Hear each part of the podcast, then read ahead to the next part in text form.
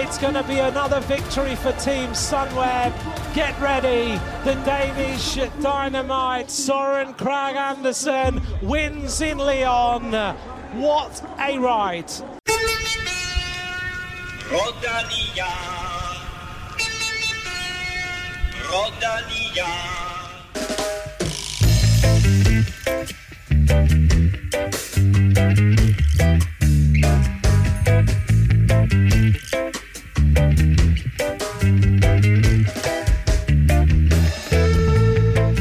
Søren Krav Andersen skrev så lørdag ind i dansk cykelhistorie. På fornem vis tog han den 20. etappesejr i Tour de France til Danmark. I Italien sluttede Tirreno Adriatico i dag. Det blev ikke helt den succes, Jakob Fuglsang havde håbet på. Til gengæld så er kvindernes Giro d'Italia skudt i gang, og her er Cecilie Utrup Ludvig kommet fint fra start. Dermed velkommen til Kim Plesner, og, for en gang skyld Stefan Juhus. Hvad er det henne? Gæst op, tror jeg. Har slet ikke set, du var. Ja, jeg, jeg har hele tiden været her. Nå. Nå, dejligt at have dig, øh, have dig tilbage. Øh, Kim, øh, vi kaldte, øh, uden Stefan var her selvfølgelig, øh, der kaldte vi jo faktisk Søren Sejr mere eller mindre i vores sidste udgave af Ja, man kan Podcast. sige, at hvis, hvis vi blev ved med at kalde den på et tidspunkt, så ville den jo nok komme. Ej, vi kaldte den på 12. og så kaldte vi den på 14. fordi den ikke kom på 12. Skal vi sige det sådan? Øh, jeg siger, vi kaldte den på 14. Det er præcis. Stefan, hvor hvor stort er det at vinde en turetappe? Jamen, det er, det er jo noget af det største. Det er på højde med, øh, med, med nogle af klassikerne, fordi at feltet er så stærkt, som det er, og det er bare meget specielt at vinde, når, når alle de bedste er der. Og øh, jeg vil sige, sådan, sådan en sådan en løb, som Søren har vundet før, Paris Tours, er jo et kæmpestort løb, men det er ikke alle de bedste, der er der øh, på dagen. Så, så det er altså lige et, et nyk over øh, i hvert fald de fleste klassikere. Øh, ja, så, så rigtig stort. Vi taler naturligvis meget mere om det, og vi taler også om gårdsdagens store bjergetappe, hvor Egon Bernal gik ned med et brag. Mit navn er Claus Elming. Du lytter til Velropa Podcast, præsenteret i samarbejde med Otse fra Danske Spil.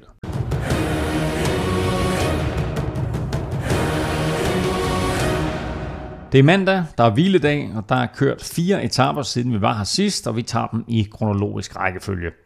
Torsdag var kaldt Danskerdag, men i stedet så blev det en succes for en ung Schweizer og ikke mindst for Sunweb.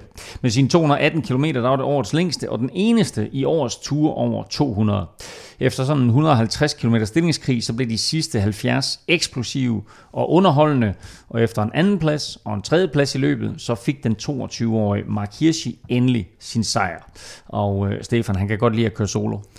ja, det må man sige. Jeg synes, han har brugt rigtig meget øh, krudt på at, på at køre solo, og, og jeg synes bare, det var flot, at det, det endelig lykkedes. Øh, og, og stor gave til, til Sunweb, som, øh, som får sat ham op øh, perfekt ved at sætte øh, Tis Benot og, øh, og Søren Krav ud først, og så at han har styrken til at køre op til dem, og øh, køre væk fra den gruppe, øh, hvor der også sidder en, en Maximilian Schachmann og Max Soler. Øh, det var meget imponerende, og så, øh, og så så de ham altså ikke siden. Første gang han forsøgte sig med solokørsel, der kørte han 90 km og blev fanget før mål. Det her det var sådan cirka en 45 km, så det må være distancen, ja. øh, han skal køre. Det var ikke bare hans første etappesejr i tursammenhæng. Det her det var faktisk hans første sejr overhovedet som professionel cykelrytter. Men øh, Kim, det bliver nok næppe hans sidste. Nej, han er et af de her kæmpe talenter, der er kommet frem, og, og nogle af dem, som Hirschi for eksempel, har jo stået lidt i skyggen af alle de her andre, øh, Van der Pol og Van Aert og Evenepoel og alt Pol, øh, hvad der ellers har været, og, og Pogacar. Øh, men han startede jo altså ud med, han er, han er kun lige fyldt 22 her i sidste måned, og han startede ud med at vinde både, både EM og VM i øh, 2018 øh, linjeløb, og øh, for, for U23. Og så i hans første øh, sæson på, på World Touren, der, der napper han så lige en øh, tredjeplads i San Sebastian, en femteplads i Bing Bang Tour og en sjetteplads i Deutschland Tour. Og det er altså, det er nogle halvhårde løb. Og igen i, i San Sebastian, det er kun fordi Evenepoel vinder, Mm. at vi ikke hører mere til den der tredjeplads, var også sindssygt flot. Så øh, ja, han, øh, og, og så har man jo set her i Tour de France, at øh, han næsten har sat nye standarder for, øh, for nedkørsel. Det ligner sådan en skiløber, når han kører ned af, når han kører ned ad bjergene. Ikke? Så, øh, så der er ikke mange, der fanger ham der. Det er sådan en Alaphilippe måske, der er i, der er i den kaliber. Rolf Sørensen har undervist mig i at, at køre ned, og han har jo netop brugt udtrykket, øh, at det skal, man skal forestille sig ligesom på ski, når man, når man mm. karver, og det virker faktisk næsten fuldstændig på den måde, når han kører ned over helt øh, ja. tydeligt at se den, den tekniske overlegenhed, han, han har også, i forhold til mange andre ryttere. Han går også lige til øllet, øh, kan man se mange gange, hvor han lige må klikke ud og, og lave diverse manøvrer. Han, øh, han, han, ser, han ser godt ud i hvert fald, når han gør det. Mm. Uh, vi havde sådan set døbt uh, 12. etape uh, Danskerdag, og det blev da også med to danskere i fokus. Kasper Askren til at starte med, og så Søren Krav til sidst. Øh, men hvor var resten? Ja, altså mange af dem giver jo lidt sig selv. Altså øh, Mads Pedersen, Chris Juhl, øh, Niklas E. Øh, skal jo hjælpe, og, og måske at, har var den her lidt for hård til, til Kasper Pedersen, men den, som jeg blev ved med at tænke på, øh, vi mangler, det er, det er Michael Valgren. Jeg synes, han har været fuldstændig anonym indtil videre, og, øh, og det var han egentlig også sidste år. Øh, han havde jo et, et enormt flot uh, Tour de France i 2018, men, men siden da har vi altså ikke rigtig set noget til ham, og han, han, han rykker nærmest ikke på sig. Altså, det er en lille smule øh, med nogle morgenhug, øh, men ellers så, så ser vi ham slet ikke, og jeg, jeg undrer mig virkelig over, øh, hvor han er henne lige nu, at han, han ikke i det mindste prøver på noget. Øh, nu kommer vi til, til 14. etape øh, lidt senere, men der, øh, der har han sagt selv, at han simpelthen ikke havde gearet til at, til at køre. Det var den etape, som Søren vandt, ikke? Mm. Søren, øh, Søren Krav. Så, øh, så der er et eller andet, der tyder på, at han bare ikke lige har øh, det, det gear, der skal til for at, for at skille sig ud. Øh, også Peter Sagan øh, mangler måske et gear eller to, fordi øh, Bor Hans Grohe styrede tempoet hele dagen, og øh, fik Sam Bennett sat, som var den helt store plan. Men Sagan kunne ikke gøre det færdigt. Er det sådan lidt kongens fald, vi er vidne til her?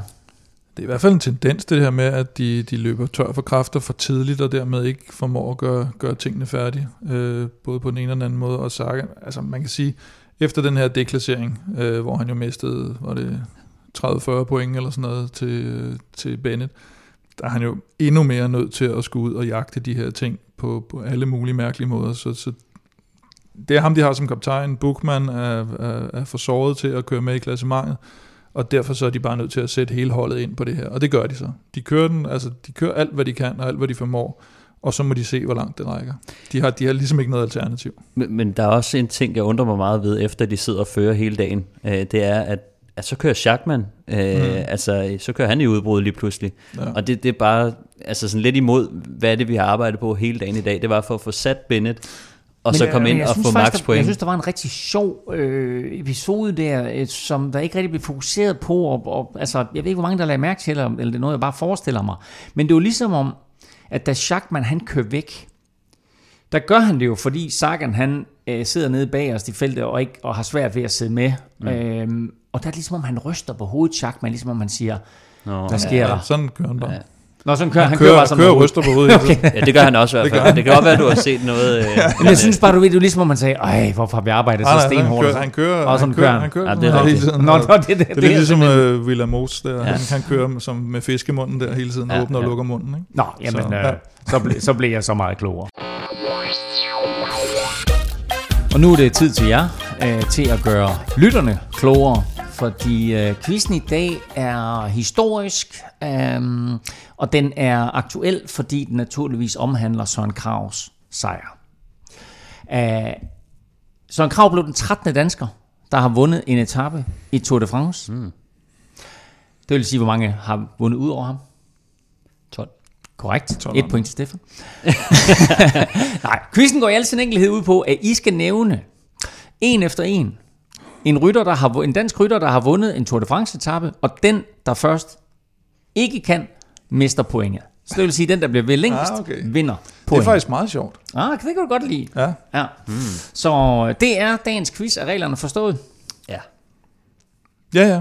Sådan. Men det skal ikke være kronologisk rækkefølge, vel? Overhovedet ikke. Du skal bare, du ved, og derfor så kan man godt, du ved, gemme nogen, hvis man virkelig har en, en joker til at ligge, og så videre, ikke? Du ved, så man ved, oh, den der, den er ikke tage den sværeste først, i hvert fald. Det vil være dumt. Det vil være dumt. Så for de, for de nemmeste skulle af først. Ja. Der er kun en regel til jer to, og alle, der lytter med. Lad nu være med at google. Der var ikke mange flade kilometer på fredagens 13. etape fra Châtel-Guyon til Puy-Marie. 191 km, og på toppen af vulkanen endte det hele med et stort udbrud. Der skal I jo sådan ligesom smile eller grine, der gør et eller andet, ikke? Altså, det, det, kan I ikke mærke, kan I ikke mærke, hvor godt det er skrevet? På toppen af vulkanen endte med et stort udbrud. Ah, ja, den fangede jeg ikke. Nej, Du, du er næsten klar til dit uh, one-man-show. Nej, kæft mand. Nå, første over stregen var Danny Martinez, mens der lidt længere nede var hård kamp om sekunder i klassementet. Men øh, først så lad os lige tale lidt om vinderen, fordi jeg ser lidt ham som den næste kolumbianer. Du ser det. Ja, det ved jeg ikke. Hvad, hvad, hvad synes du? Det er sådan lagt op, du ved. Hvordan Jeg, ser sagde, du det, jeg Kim? sagde det jo allerede inden turen. Ja, det Men gjorde du så var faktisk. Det, gjorde du men faktisk så var det pisse svært at gemme ham til, for alle andre, når han nu går hen og fucking vinder Dauphiné. Ja, det er rigtigt. Det er så virkelig ærgerligt, når man har en, en trumf i baghånden. Ikke? Nej, øh, jamen det er rigtigt. Han, jeg synes faktisk, han har kørt sig sådan lidt i stilling til, jeg er blevet lidt overrasket over, at Uran stadigvæk holder sig oppe. Det kommer Stefan øh, senere ind på, hvorfor det er, han gør det. Og, øh, og, og, men vi- vi ser ham jo vinde den her øh, flotte etape i Paris-Nice, jeg tror det er sidste år, hvor han altså, øh, hvor han lige sætter Lopez og Simon Yates op af sådan en eksplosiv sidste stigning. Og er der to, der er svære at sætte af sådan, øh, op af sådan en, det er altså Lopez og Simon Yates. Så øh, der vidste man, der var noget under opsejling. Han er god på enkeltstart også, og, øh, og, og synes bare, han, han laver topresultater næsten hver gang, han, øh, han, han stiller op til noget.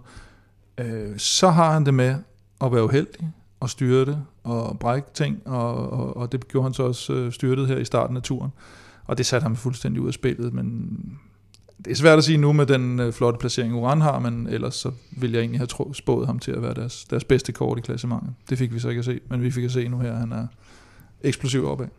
Ja, men du, du siger også, at han, han har det med at køre topplaceringer hver gang han, øh, hver gang han stiller op til et cykelløb. Han har dog ikke gjort det i en øh, Grand Tour endnu, så øh, det, det er sådan lidt spændende at se. Nu var det jo lidt meningen, at han skulle have været sådan en, en dark horse til det her Mm. år, så, så så havde han det her styr, der har haft nogle øh, komplikationer der, så svært at, at bedømme ham ud for det, men øh, han har kørt øh, er det fire eller fem Grand Tours før, hvor han ikke er blevet noget specielt, Mm. øh, og, og det kan man også sige, det er måske mere, fordi han er gået efter etapper, men vi har bare ikke set det endnu, og, og vi ved bare øh, ikke, om vi har en, en, en Richie Port eller en øh, Pinot-type gemt i Nej, ham, nej, eller, ikke eller om vi faktisk har en, øh, en, der kan gå hele vejen, så, Mm. så det bliver spændende at se, men måske allerede fra næste år kan vi se, øh, kan vi se måske at han skal, Han skal til at holde sig på cyklen i hvert fald. Ja. Han, han led meget på 15. etape, som ja. Ja. vi kommer tilbage til øh, lige om lidt. Øhm, og som du siger, Uran ligger tre og Kim, øhm, og, og køre på hold med, med, med Danny Martinez selvfølgelig. Men skulle EF sådan lidt have sat sig på Danny Martinez i stedet for, eller, eller er han i hjælperytterrollen, og, og så er det Uran, der ligesom køres for?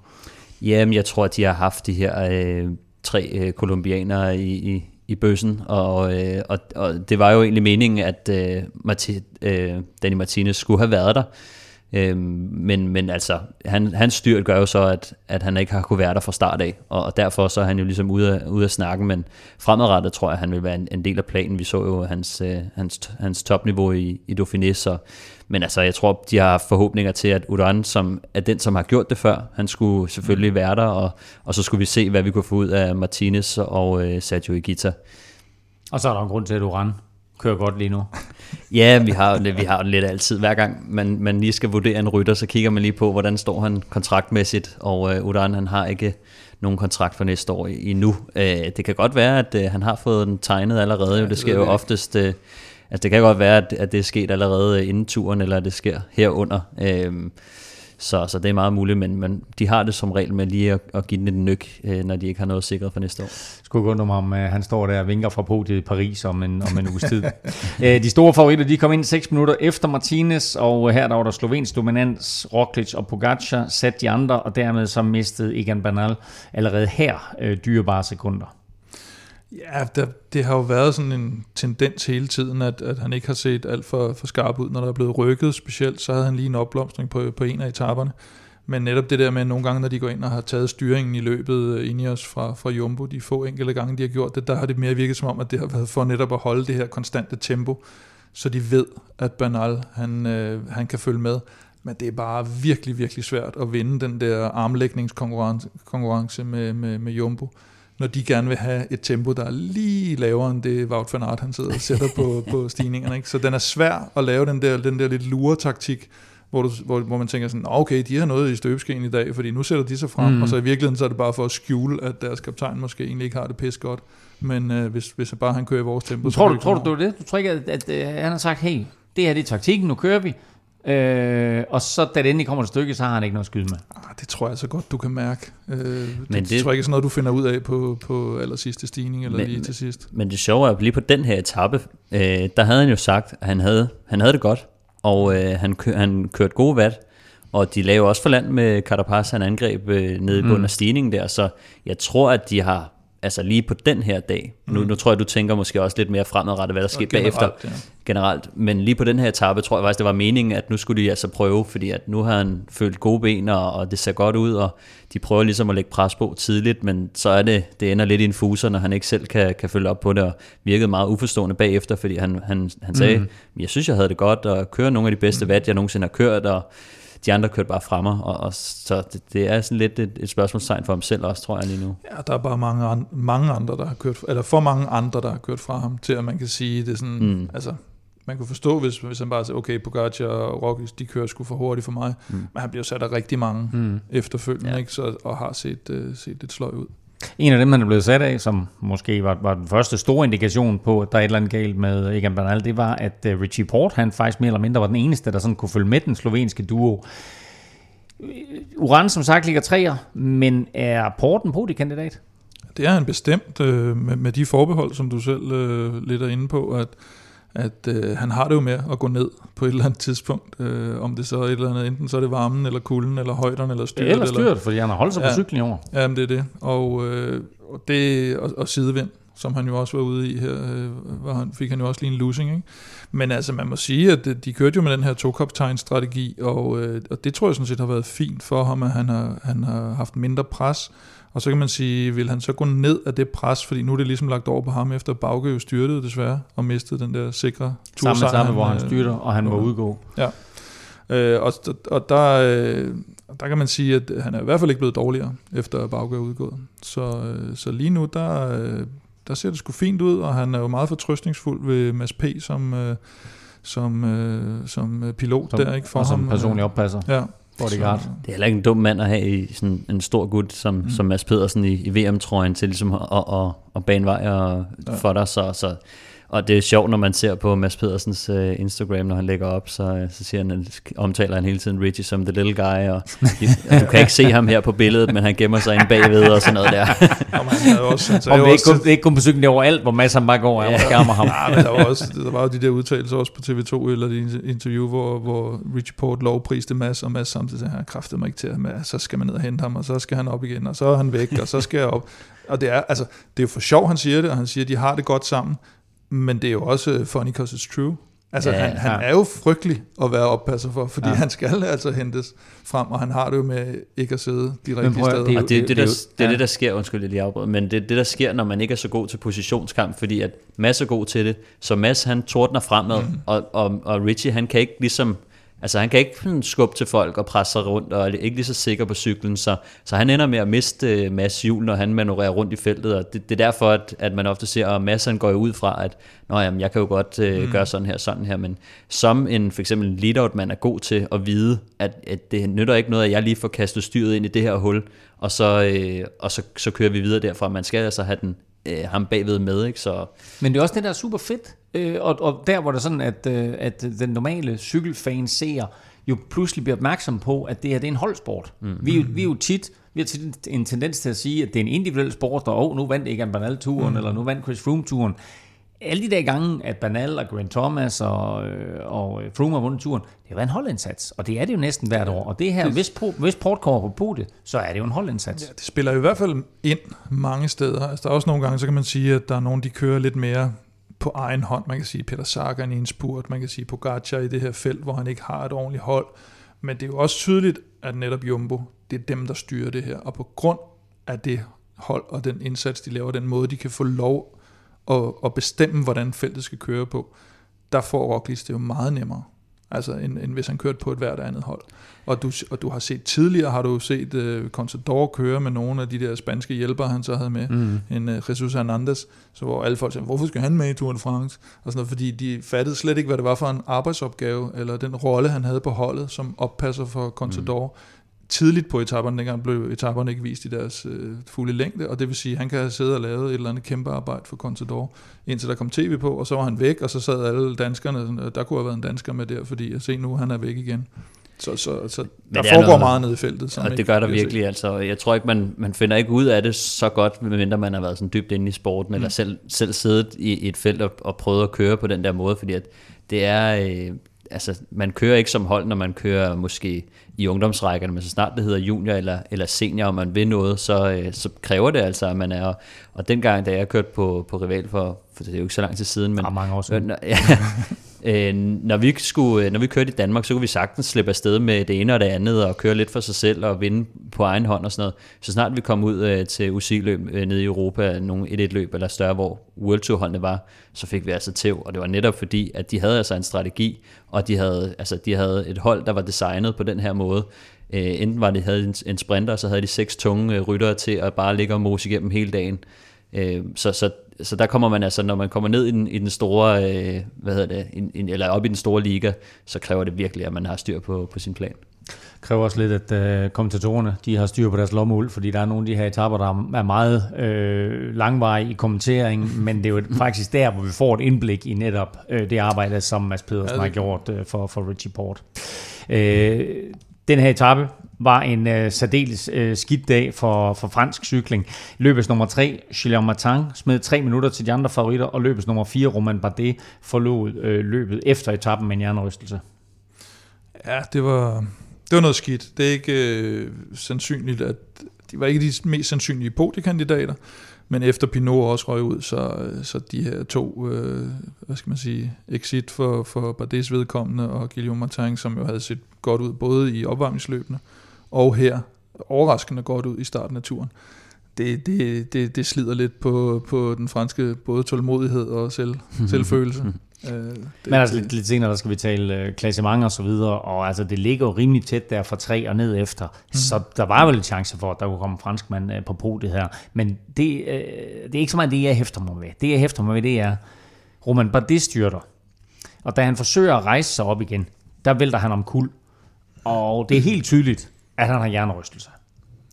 Nu er der i hvert fald groggy. Stor fokus på hjernerystelser og alle mulige andre sportsgrene, altså mm. NFL og ishockey og håndbold og fodbold for den sags skyld, øh, hvor der bliver lavet regler og taget nogle, øh, altså lavet også gjort nogle forholdsregler mm. og så mm. videre, og, og, og sat nogle regler ind for, hvornår må man fortsætte, hvornår må man ikke. Skal der ikke være det i cykling? Jamen, der, er, der, der er flere aspekter i det, kan man sige. Der er både den, at, at, at, at den største faktor er jo den her med, at, at, at løbet kører videre. Og det er lidt ligesom det her, man har med skader. Øh, vi har hele tiden den der med, at hvor er fodboldspillerne pivet, og cykelrytterne er seje. Men det er jo også fordi, de ikke har noget ud af at ligge og filme, eller hvad skal man sige, en skade. Hvis fodboldspillerne de bare var væk, når de lå, så var der ikke nogen, der filmede sig til nogen frispark jo selvfølgelig. Så her er du nødt til også at vurdere, jamen, øh, og det kan være svært at vurdere, fordi netop der er nogle af de der symptomer, kan jeg forstå, på dem, der har mere forstand på det end mig, at de kommer først sådan lidt senere.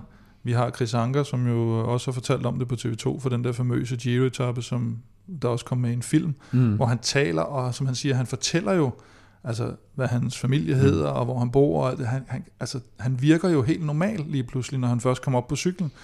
Og hans instinkt er jo også hele tiden, jeg skal bare op på cyklen, altså uanset om de så har slået sig til lirakassemand, så skal de op på cyklen, se om de kan køre videre, og med mindre de så ikke kan det, når de kommer op på cyklen, jamen så, så fortsætter de jo bare. Men det er også sjovt, som, som, som vi har set med, med det, det, det tilfælde med Chris Anker der, hvor han, han bliver netop testet af, af lægen, fordi de spørger, mm. hvor er det, du bor, og hvad hedder dine døtre og sådan noget.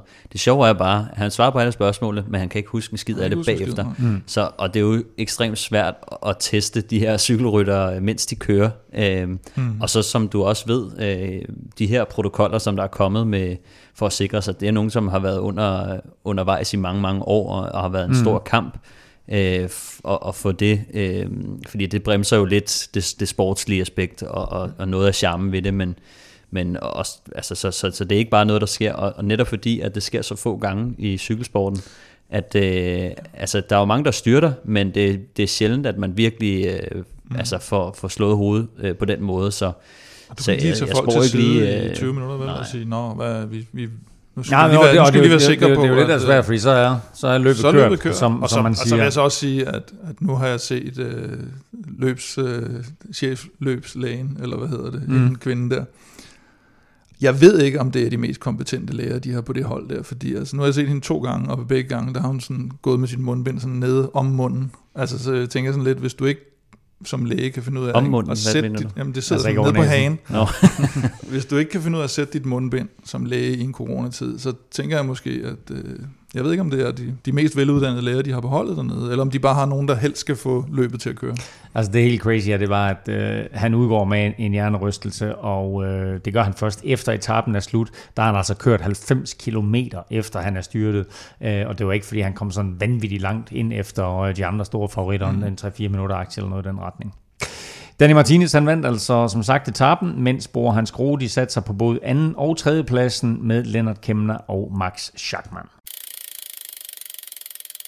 Der er gode nyheder for vores gode venner fra øh, Zetland, og det skyldes ikke mindst jer, der lytter med, fordi øh, Zetland vil som bekendt gerne vokse med 2.000 nye medlemmer, og det har de faktisk nået i dag. Og dermed så skal du altså skynde dig, hvis du vil benytte dig af det her vilde tilbud, vi har til dig for i morgen. Der er det slut. Øh, Kim, det er gået rigtig stærkt, og man kan lige nå det. Ja, man kan lige nå, hvis man skal have til den her, hvor man selv bestemmer prisen, introduktion. Øh, og det, det er så i dag, der er sidste chance. I dag mandag, må det vel være? Det er jo vigtigt at sige i forhold til, hvornår folk ja, det, lytter det er fuldstændig rigtigt, ja. Så, og, øh, og det, ja, som du siger, det, det har været fedt, og det er fedt, at Zetland støtter så vi har været glade for, for samarbejdet, og ikke mindst dem, der så også har støttet Zetland og os. Lytter du først tirsdag, så er der faktisk stadigvæk et tilbud derinde, så koster det en 50'er for to måneder. Lytter du her mandag, og kan du nå det, så vil jeg anbefale dig, at du går ind, og øh, du kan altså gøre det for et fuldstændig valgfrit beløb. 1 kr, 5 kr, 10 kroner, du bestemmer selv, bare ikke 0 kroner. Og jeg kan sige helt alvorligt, at øh, jeg er blevet fan af Zetland. Jeg lytter til det hver dag. Øh, det er nyheder på en helt ny måde, og præcis på den måde, der passer mig, nemlig i mine ører. Så øh, skynd dig inden midnat og gå ind på zetland.dk-europa, så kan du prøve Zetland for et valg valgfrit beløb, men altså som sagt inden 00.00. 150 meter. Sejren er hjemme. Han har været i ungdomstrøjen i det her løb. Nu han er også etappevinder. Ja, ja, ja, ja, ja. Søren fra Strib har vundet. Vi havde kaldt den. Vi håbede, om en sanden om Søren fra Strib ikke gav os en tidlig julegave på 14. etape. Med et uimodståeligt hug, 3 km fra mål, der satte han øh, Sagan og Trentin og alle de andre og kørte alene over stregen som vinder af en etape i Tour de France. Hvad var jeres reaktion, da I så afslutningen her? Yes. fedt, fedt tidspunkt, han kører på, og øh, man havde alligevel også sådan lidt på fornemmelsen, det bare var et spørgsmål om tid, før han fik den her tur-etappesejr. Jeg synes også, jeg havde, jeg havde ventet lidt, lidt på den, og, og han kom altså lige som, som trold ud af en æske der mm. til sidst. Man sad, da jeg sad og så det, så tænkte jeg, Sagan han sad der og havde lukket lidt ned, og så falder der ro på, og så sidder man og tænker, nu, nu, mm. nu. Og, øh, og der kommer Søren jo bare på, på det perfekte tidspunkt. Heldigvis så bliver han ikke lukket på indersiden der, for han kryber lige op langs indersiden, og, og, så, øh, og, og når man først rammer den, øh, sådan, sådan et angreb der, øh, når man rammer det, det moment, så, øh, så skal det altså gå rigtig stærkt, før, at man kan, øh, før man kan fange ham igen. Der var kun, hvad var det, 3,5 km til mål, eller sådan noget, da han kører. Ja, ja. Altså, jeg, jeg synes, I er meget afdæmpet, fordi øh, jeg havde besøg af, af min bror og hans familie, det vil sige tre unger, sådan i alderen 4-12, og de stod, øh, eller sad og kiggede fuldstændig mærkeligt på mig, fordi jeg stod og råbte af mit tv. Oh, ja, det gør man selvfølgelig. altså, jeg spurgte jer, hvordan jeres reaktion var. Du sagde sådan helt, nå jamen, altså, det skulle komme på et tidspunkt, ikke altså? Ej, jeg synes, jeg, jeg synes, det var enormt fedt. Altså, det var super spændende at se. Øh, men, øh, men jeg var meget nervøs. Altså, det var, det var, I stedet for at stå og råbe, så sad jeg bare øh, nervøst og, og, og, og blev negl. Det skal lige have med, vil råbe. Ej, du blev råbt, øh, kom så, tror jeg, øh, faktisk et par enkelte gange ah, okay, det. på min matrikel alligevel. Der, der svingede jeg mig op til. Og Stefan, altså, han rammer selvfølgelig momentet, men mm. hvor svært er det at fuldføre sådan et trick som det her?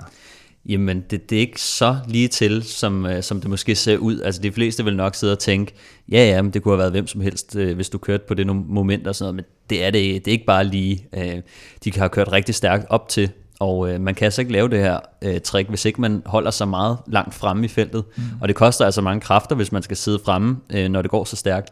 Så, så en ting er det, og så en anden ting er, at, at man skal også lige have rykket. Øh, jo, og, momentet, og momentet er der jo netop fordi han sidder der, som du siger, at der, dem, der ikke sidder der, kan ikke, har ikke det moment, for de sidder nede bagved. Mange, langt, de kan ikke skabe fleste, det moment der. langt de fleste, de ser, ikke, de ser det ikke som et moment, de ser det som, at nu kan jeg lige tage luft ind Ja, præcis. og, og komme mig igen, så jeg ikke bliver sat. Altså, så, så der er en forskel på, om, om man ser det som et godt moment, eller man lige du ved, slipper trådet og tænker, puha. Øh, og, og det ved vi, øh, jeg- nu læste jeg øh, Valgrens øh, kommentarer inde på NTT's øh, hjemmeside der, at, at han sagde simpelthen, at han, han, han havde ikke øh, benene til at, til at rykke, så, så i stedet for det, så kan man sige, i gåsøjne besluttede han at, at prøve at vente til spurten, men det, det ved han også men, udmærket net, men godt netop selv. Valgren roste vi jo for det slangehug, som han havde i forbindelse med omløb og Amstel, da han vandt det. Det er jo lidt det samme, vi ser her fra Søren. At momentet er der, og så kommer slangehugget, og så er han i stand til at holde den 3,2 km Det hjem. er, jo- det er, og det er jo formen, altså det er jo, det er jo der, du er i den der gode form. Og så er det netop det her moment, men nogle gange ser man det jo også på stylers. Det er her, hvor de lige kom over sådan en lille bakke, hvor Sagan så var nødt til at gå op og, og lukke, og så lå der to Sunweb, tror jeg faktisk mm. også, bag ved Sagan, som ligesom så kunne bakke af mm. med det samme. Og Sagan skulle altså ikke nogen steder efter at have, have, selv have, have siddet og lukket det der. Han, han prøvede bare at holde det samlet til spurten jo selvfølgelig, for at få den grønne trøje. Og så, og så det der med, når man kommer op, og stort set alle tænker, det var fandme godt, jeg lige fik røven med op over her. Puh, ja. da. Det er momentet, hvor... Øh, Og, og man kan også sige, når, når Søren kører der, hvis du ikke sidder på hans dæk med det samme, jamen så der sidder alle i det moment, dem der har kræfterne, ja. sidder og tænker, det, var, det er for sent. ja, jeg Fordi lukker at- kræfterne ikke sidder. de Nej, tænker, præcis, fordi at alle, alle sidder og håber på, og jeg håber, der er en, der kører nu, som jeg kan komme ind på dæk af. Mm. Fordi alle ved, hvis jeg kører efter nu, så er, mit, ja. øh, så, øh, så er mine kræfter brugt på at lukke noget af hullet, eller hele hullet, og så kommer der den næste bare, mm. eller så har jeg brugt krudtet til spurten, så der er ingen, der ligesom vil blotte sig på den måde. Øhm, Ikke nogen af dem, der havde en chance for at vinde etappen. De vil jo ikke mm. blotte sig der. Og det var dem, der sad op foran, fordi ja. ellers så var du ikke Og det stærk var jo nok til også at så sidde tydeligt, når man så det kamera, der ligesom Ja. ja. fulgte Søren, øh, altså som var foran Søren, hvor man kunne se feltet i baggrunden. Mm. Man kunne se, at de sad nærmest sådan og kiggede på hinanden. Er der ikke ja. en eller anden, der kører? og man, Men, øh, det var alle de store, det var Greg van Avermaet, det var, det var alle de store, Og Hirschi sad lige bagved. Og man kunne se, det sjovt, og det er en holdindsats, noget af det, som man kan sige, Sunweb-rytterne kører jo øh, trip-trap træsko øh, med, med Benoit og Hirschi inden da. Øhm, og det er også noget, som forpligter lidt for Søren, at man måske lige får lidt ekstra øh, gejst. Og så synes jeg også, det var sjovt at se, lige i det moment Søren han kommer, der tager Sagan bare og, og, og råber i radioen, at der, altså, der er nogen, der skal komme og lukke ja. det her hul, fordi ellers så, øh, så kører det så. Mm. Det er sådan, alle ved bare, at, at det der, det var lige chancen. Ja, så, jo, og, og, det funger, og de har kørt, øh, lige som de sagde inden turen, vi havde Kasper P. med i, i vores optakt der, hvor han sagde, men det handler simpelthen om, om etappesejr for os, ikke? og de, de har jo den luksus, kan man sige, dels at de har et godt hold, men også at de har den her klare strategi i forhold til Bore mm. der, der har det været sådan lidt, jamen, hvad skulle de satse på Bookman, og hvad så med, vi har et stærkt hold, og Kemna har kørt godt, og Sagan, og hvad så, og her der er det bare sådan, jamen alle er ligesom i spil til de her Og de- etappesejre, og vi kører som et hold for det. de svigter lidt Sagan i det her øjeblik. Ikke? Der burde jo sidde øh, en, en to-tre mand og, og være den, klar. Den, men det er også fordi øh, Sunweb har lagt så meget pres på, at, der, at mm. De, sidder, de sidder på over limit nede bagved. Men, men, men og, og det er en god pointe, det der, Stefan, fordi det er på hans skrue, der ligesom sætter dagsordenen på dagen. Der er jo mange point på spil her, mm. øh, og de får smidt, øh, og vel mærke til den grønne trøje, øh, de får smidt Bennett af to omgange. Første gang der er der sådan en, en indbygget spurt på etappen, hvor de får smidt Bennett, og Sagan tager øh, de point, der nu er tilbage. Øh, og så her til spurten, der er der jo netop den situation, som du snakker om der, at det er lidt ligesom om, at han vil lidt for meget Sagan, fordi han kan jo ikke både lukke hullerne, mm. og så vinde spurten. Han bliver også kun nummer 4 eller sådan noget i spurten efterfølgende, ikke? Af, af, af dem, der kommer ind efter Søren. Altså, bliver han lidt for overivrig her? Altså på trods af, at han har så meget erfaring, og han har vundet den grønne trøje syv gange, bliver han lidt for overivrig? Skal han ligne nogle af sine holdkammerater? Tag fronten der, lad dem styre det, så han sparer kræfterne til, til spurten. Jo, både og. Altså, jeg tror, at øh, de var der bare de ikke. var der ikke, og, og så blev han nødt til at gøre det, fordi at, hvad, hvad kører, der kører to mand lige inden, ikke? Jo, jo. Øh, som han så selv beslutter at, at lukke. Men det er jo præcis der. Det er jo, der, Ja, ja, det, er jo ikke, det, der, det, er jo ikke der, han skal lukke. Det er jo ikke der, han skal bruge Men kræfter. der er ikke, det er der, de har, altså de er jo, det var det, vi var inde på tidligere også, at de gør, de gør alt, hvad de kan, indtil deres kræfter løber op. Altså, de kan kun gøre det. Der er ikke nogen, der hjælper dem i det her Tour de France, fordi de eneste, der går ud mm. på, på de her etapper og siger, selvom det her i dag, det bare ligner en udbrudsetappe eller en flad etape, så er vi nødt til at bruge vores kræfter her. Og, Men man skal og de ikke- løber op på et tidspunkt. man skal heller ikke tage fejl af, at når Bora har taget så meget initiativ, når de så sidder i finalen her, og der sker sådan noget her, så sidder alle også og kigger på bordet og siger mm. sådan, jamen det var jer, der ville det her, og det var jer, der har skabt det her, så det må også være jer, der fuldfører det, ikke? Så, så det er altså også noget, som ansvaret er ligesom tiltet 100% over på bordet øh, i den her situation, og, og så sidder de ligesom i saksen, og, og, og selvfølgelig Sagan har fået lidt tunnelsyn øh, på den her etape, så det, det er klart, at han måske kører lidt, lidt øh, uklogt i, i nogle situationer her. Og så synes jeg også, at den skal vi lige huske. Vi skal, dels skal vi jo huske at have med, at Kasper P. bliver nummer 5, og at mm. Sunweb kører godt. Men vi skal også huske den der i starten, hvor uh, Kies Bol kører op i udbruddet med to andre.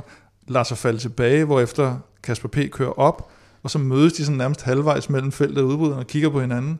Og så er det helt tydeligt, at de har to forskellige ambitioner om, hvad der skal ske faktisk der. ikke, fordi jeg hørte en uh, Sunweb sportsdirektør fortælle, at de havde håbet på, at der var nogen, der ville køre med Kasper P. De ville gerne have en udbrudsgruppe på en 10-12 mand, mm. og så skulle Kies Bol have arbejdet for Kasper P. Uh, men i og med, at der ikke kommer nogen med op sammen med Kasper P., så ligger de der på mellemhånd, og så er de klar over, at det her det er en dødsejler, Men det er og så må lidt- de opgive foretagendet. Ja, ja, det er klart, men det, det er så også lidt underligt, at Kasper P. han bare fortsætter alene op til ham, når, hvis de gerne vil have haft 12 mand med.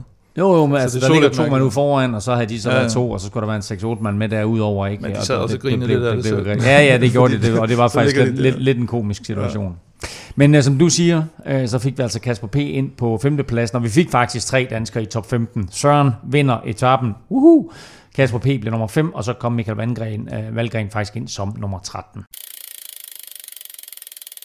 På 15. etape søndag bød Grand Colombier på det store slag. Tre opkørsler på hver sin side af det legendariske bjerg gav sejr til Roglic og et tronskifte blandt cykelsportens bedste.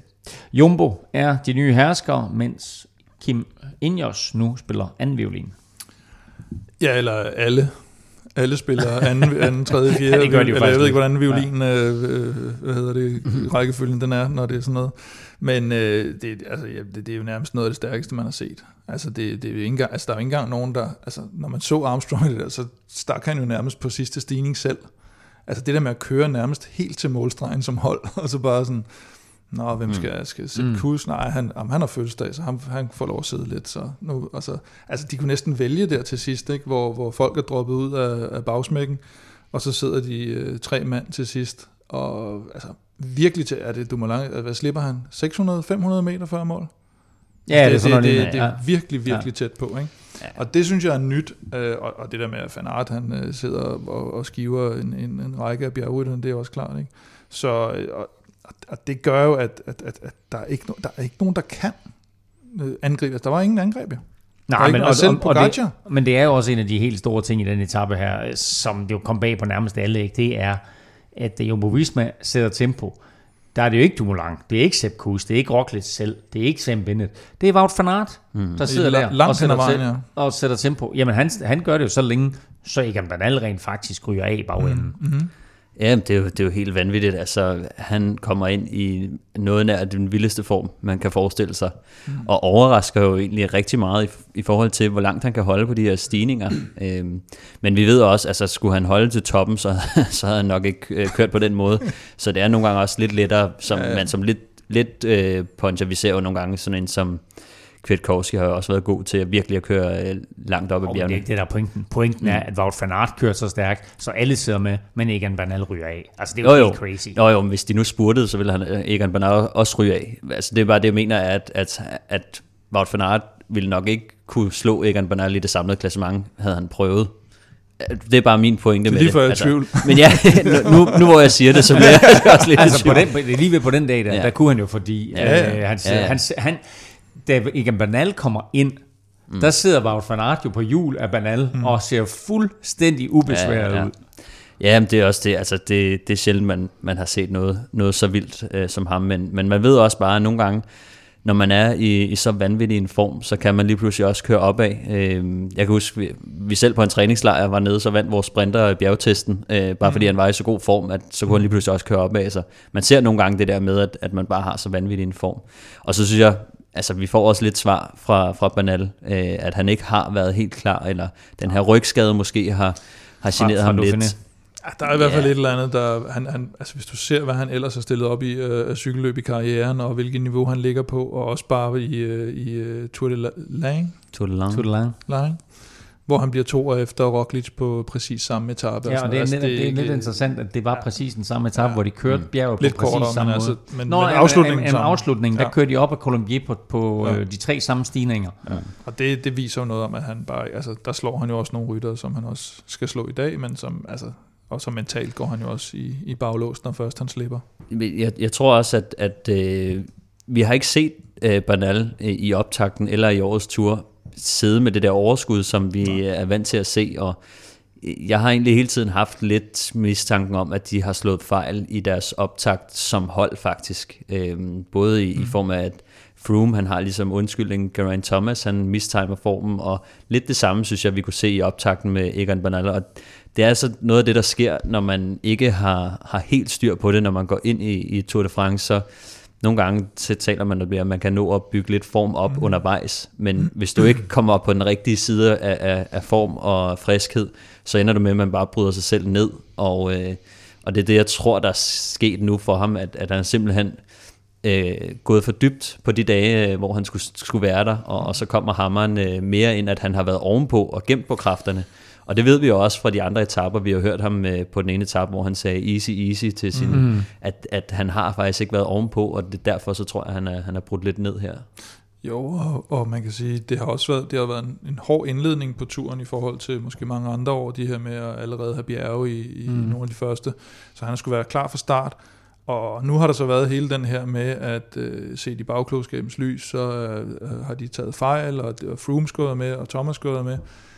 Froome måske det, ikke, men, men Grant nej, Thomas men, ender med at blive to i Tirreno. Ja, ikke, så. og så kan man sige det, men man skal bare stadigvæk huske på også, det kunne måske have gået begge veje også, hvis han var kommet med, fordi hvis du smed en, en uh, Thomas ind i turen, i den form, han tydeligvis var i, mm. i Dauphiné, og med den hårde start på Tour de France, der var, så risikerede han altså også at blive slidt ned, frem for at få bygget form mm. op i starten med mm. alt det her udenomsaløj og koncentration og styrt og hvad fanden ved jeg, så er det altså lidt nemmere at lige bygge formen lidt længere op ja, til mod altså selv, selvom, selvom Egan Bernal jo har en Kwiatkowski der med, med, med sin erfaring, så er der bare et eller andet for sådan en ung rytter i at have en erfaren kraft som Geraint Thomas Absolut. og en tidligere Tour de France-vinder, ikke? der måske Absolut. lige, du ved, kan være der for ham i de afgørende momenter, måske lige, du ved, kan berolige ham, eller køre på de rigtige tidspunkter, mm. hjælpe ham med at køre folk ind, måske endda øh, gøre et eller andet ved, ved Fanart, stikke en kæp i hjulet på ham. Nu, nu har de jo også øh, spurgt Chris Froome lidt ind til det, og har selv øh, lidt øh, løftet sløret for, at sådan, kunne du have været med og gjort en forskel? Ja, det tror ja. jeg, jeg godt, jeg kunne. Og sådan. Så nu kommer de lidt frem og, ja. og er bagkloge. Wiggins var også, ja, det ja. helt klart have taget de der ja. gamle. Nå, men det er sjovt, fordi Wiggins, Wiggins roste faktisk Dave Brailsford for ikke at tage Geraint Thomas mm. og Chris Froome med sig. Det er sejt, at han ikke gør det, du ved. Der er ingen, øh, altså mm. gamle meritter betyder ikke noget i den her sammenhæng. Og så nu her, hvor det så er gået galt for øh, Sky Costa Ineos,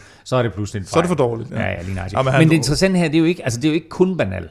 Mm. Det er jo også holdet mm. Ineos som helhed, fordi på den første stigning op ad Colombier, som godt nok er den mest brutale af de tre, men allerede der, der ser vi jo halvdelen af Ineos holdet falde fra. Altså, mm. hvad er der sket med det her hold? Ja, men jeg tror også, det er jo noget med det, det ser man jo også, og det siger øh, de er jo også på Sunweb nu, ikke? Kasper P. sagde det i et interview, at, at, og det ved alle jo også, at når først det kører, så, så er det bare selvforstærkende. Og de har også godt kunne mærke, hele, altså de har, godt kunne, de har også godt kunne høre, at han har sagt easy, easy, de har godt kunne mærke, at han ikke har været der. Og det vil sige, at din motivation som hold, i forhold til Jumbo Visma, som jo sidder hver dag bare kværner derude, jeg kan se, at det går pissegodt, og vi har gul føretrøje, og Wout er i kæmpe form. Altså helt holdet er jo gult, jo. Ja, ja, helt ja. og, øh, og, og, så er det klart, at det er vanvittigt selvforstærkende. At der har du lige den der ekstra, der siger, nej, men øh, jeg skal skulle lige, altså jeg skal op til det der 4 km mærke, hvor jeg har lovet at køre mig fuldstændig ud, ikke? Mm. og så kan jeg slå ud der. De andre der, du ved, Amador og sådan nogen, ikke? hvis de ved, jamen for helvede, altså det, det, men, det hjælper ikke noget, jeg sidder men, der. Men, men man kan også vente om at så sige, Jumbo har måske også på de tidligere etaper luret det her inden jeg holdt det så til at tale med. Ja, ja. Nu trykker vi lige på den mm, første stigning absolut. og ser, hvad der sker. Absolut. Ja, bestemt de har jo taget løbet i et, et fuldstændigt jerngreb, altså. Og det er ikke sikkert, det altid er lige Nej, nej, altså nu kan man sige, nu, nu, nu, nu, nu er det så den her slovenske duel, som vi glæder os til at se, hvordan ender, fordi uh, det, det er nok det eneste sådan rigtig spænding, der er, det er tilbage, det, der er tilbage i, ja. i, i kampen om den gule trøje. Jeg vil sige, altså, som vi også kommer til at snakke om lidt senere, så uh, kampen der fra 3 til, til, eller kampen om tredjepladsen op, og den sidste podieplacering i pris, den er altså rigtig spændende. Uh, noget, der også er spændende, Holdkonkurrencen? Det, ja, den er altid. Synes Nej, hvad hedder det? Jamen, det er lidt at, det er lidt at, at se, hvad der sker med Egan Bernal nu, Stefan, fordi mm. han jo cyklet fra succes øh, til succes. Øh, på den her etape, der har han et ansigt, der i den grad udstråler både afmagt og skuffelse. Hvordan kommer man tilbage som ung rytter fra sådan noget som det her? Jo, men jeg, jeg tror, at, at altså, han er jo stadig ung, som du siger, og, og det er jo en, en læringsproces, som, som de fleste går igennem, at, øh, at man nogle gange, så, så er der noget, der går galt, der er noget, der bliver mistimet, og, og det ser vi overalt i sport, at, at, at man får altså lige et, et slag med hammeren en, en gang imellem, og, og han skal, de skal jo hjem og, og slække sårene. Nu, nu er turen jo ikke helt overstået nu, skal vi også lige huske at sige. Mm. Han, er, han er en 8 minutters uh, tid bag i, så, øh, så det kunne være, at, at, at han skal prøve at, at tabe lidt ekstra tid og gå efter, efter en etape, og så komme hjem med en eller anden form for succesoplevelse, tror jeg, at, at det nok er det, de skal sigte efter, og så, så når turen er oversluttet, så skal de hjem og, og, og analysere lidt på nogle tal, og se, hvad de har gjort galt i forberedelserne som hold, fordi at det er altså kun en, en hvad, en Kwiatkowski, Castroviejo, øh, der har været der. Mm. Sivakov øh, kan vi ikke ja, udtale os om, men, men altså, der er nogle af hjælperytterne, der har været sådan rimelig meget der, hvor de skulle være. Øh, toppen mm. har bare slet ikke været der, så de har et eller andet, de skal hjem og analysere på, at de kommer igen. Øh, næste år tror jeg, at vi får en, en, en kanonduel igen. Men øh, jeg tror, det handler for dem om nu at komme ud med en eller anden form for succes. Rolf øh, kom med forudsigelsen, at øh, Egan Bernal han vinder en Tour de France igen. Er I enige? Ja, jeg synes, han er, altså den måde, han tog sit nederlag på, øh, var meget øh, cy- øh, klassisk cykelsportsagtig. Det der med at ville ære løbet stadigvæk. Og han har, de rigtige, han har den rigtige indstilling til tingene. Og han, øh, han, han slår mig også som en, en, en ægte vedløber. Øh, og de, de har det lidt med at komme igen. Altså han er bare en virkelig, virkelig god cykelrytter også. Sidste år havde han det lidt nemmere. Han stod i skyggen af de her, og så kunne han sådan lidt overraskende øh, udnytte, at de måske, at øh, Grant Thomas ikke lige var der. Øh, nu er den svære, nu er der alt fokus på ham, og det, det, skal han måske, det skal han måske lige lære, og så er det den der sophomore season. Og efter den hårde dag på Grand Colombier, der får rytterne altså en velfortjent hviledag inden de afgørende albe-etapper, og dem kigger vi frem mod lidt senere i udsendelsen. Mens øh, Roglic og Pogacar de kæmper om den gule trøje i Frankrig, så fandt et andet stort løb i dag sin vinder i Italien. Den afsluttende enkeltstart i Tirreno Adriatico ændrede kun lidt på klassementet, og dermed så vandt Simon Yates løbet sammenlagt. Øh, fjerde og øh, femte etape bød for første gang på rigtige bjerge, og her der havde Jakob Fuglsang store problemer med at følge med de bedste. Han tabte et minut på fjerde etape, yderligere to minutter på femte etape til Yates og Garant Geraint Thomas. Øhm, fik vi dermed beviset for, at det er godt, at Fuglsang han ikke kører med i årets Tour de France? Ej, jeg tror som jeg også var inde, med, med, inde på med, med Geraint Thomas, at øh, man kan ikke bare sådan helt sidestille de der to løb, og der har også lige været en pause inden det her, og Fuglsang har så været ude at have den her pause, kommer nu tilbage, skulle ligesom lige lidt ned efter, at han var i, i rigtig god form, skal lige ned og, og vende, inden han skal op og, og, og bygge den her Giro-form op. Så man må da håbe, at det netop er efter planen, at, øh, at nu, nu starter han stille og roligt op, og så, så bygger han op, fordi... Øh, så han bruger, lige, det, han bruger lige Tirreno til at bygge formen op, og så topper han lige op med et VM, og så er han klar til Ja, så, så topper han lige med at vinde VM, og så, øh, så er han klar uh, til Giro. Ja, øh, Vi skal tælle VM lidt senere, den kunne altså godt ligge til ham. Hans holdkammerat Vlasov, der, som også kørte uh, super godt sammen med, med Jakob i flere løb der, han, uh, han, holder, han, holder den, han holder den gående. Så det bliver spændende at se, om der er nogen af de her, der, der, har, der har kørt godt i for, i for lang tid, havde han sagt, om de, om de så går ned i slutningen af Giroen, eller om de timer den alligevel. Ja, jamen, det er jo helt naturligt, at når man skal bygge form op, at, at man bliver nødt til at have de her perioder, hvor man, hvor man øh, giver den skalle med træningen, og, og mm. ikke øh, tager så meget friskhed ind til cykelløbene, så, så det kunne meget vel bare være, at, at øh, han lige nu bygger op til, til den næste top. 6. etape, den endte i en øh, spurt, og her vandt Tim foran Pascal Ackermann med Magnus Kort på tredjepladsen. Blandt andet foran øh, hurtige øh, ryttere som Gaviria og Ballerini. Han viser god form, øh, Magnus Kort herinde, forårsklassikerne i godsøjne. Ja, det må man sige. Øh, han, han har fået lidt øh, smag for det der spurt, spurthalløj igen, og jeg synes tidligere har man også set ham, blandt andet da han fik sit store gennembrud i Vueltaen, at det her med, hvor det ikke er sådan, at der ikke er 20 kæmpe sprintkanoner med i, hmm. i løbet, så, så får han lige lidt mere plads, og fordi der ikke er så mange, der, der satser på massespurterne, så kan han bedre være med, og så, så, så får han gerne lavet nogle gode resultater. Øh, nu slår han også et par gode navne, og så var der nogle af etaperne, hvor der var lidt, lidt noget styrt med og sådan noget, men, øh, men stadigvæk, øh, jeg tror også, han, han har godt vel have lidt revanche for den her, hvor han ikke blev udtaget til turen, og nu, nu skal han skulle med i Giroen, og, og, og nu er der ikke så varmt dernede mere, så nu, øh, nu er han ved at være der. Han mangler lige at lære at, at lukke indersiden af, men det kan være, at han ikke tør længere. Det kan, kan, så det, det på første etape der, ja, da Ackermann han ja. øh, kom flyvende indenom. Ja. Det er så fandme også vildt. Jamen det, det talte vi faktisk om i ja. de podcast, hvor du ikke var her. Ja. Syvende etape ved igen på bjerge, eller måske nærmere bakker, og her der viste Mathieu van der Poel sig faktisk frem. Han øh, fik sin første sejr i år, øh, altså lige ud over det der hollandske mesterskab, han vandt. Øh, så han ikke sådan helt rød i glemmebogen, eller også så skulle han bare lige øh, vise sig øh, ja, over for Wout van Aert og de andre der. Ej, han er jo, det er jo ikke sådan, at han bare lige pludselig er gået hen og blevet en, en vildt dårlig cykelrytter. Han, øh, han manglede lige det sidste i de, de første løb, han kørte der, og så var han jo altså ikke udtaget til Tour de France, så han har ikke rigtig kunne, øh, kunne øh, time den på samme måde som de andre og fået det her udstillingsvindue. Øh, jeg er sikker på, at han, øh, han måske godt kunne have kørt et par af de der etaper, som Hirschi måske også lidt har, har gået efter. Og, øh, og nu viser han jo bare klassen, ikke? Og det kunne være, det kunne være spændende at se øh, ham mod Fanart øh, på Imola til VM der, og så med, med Fuglsang selvfølgelig som nummer et. Og nu havde han jo faktisk ikke chancen for at komme med i Tour de France i år, Mathieu van der Poel, fordi ja. hans øh, B-hold der, de ikke er, har fået et wildcard. Det hele det sluttede her i dag mandag med en 10 km enkeltstart, og der var Filippo Ganna fra Ineos Grenadiers hurtigst, mens Mikkel Bjerg blev nummer 13.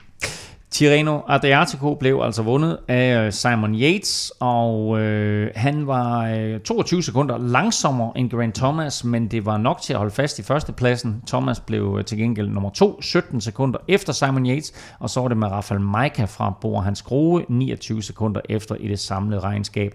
Nummer 14 blev Jakob Fuglsang, 3 minutter og 58 sekunder efter.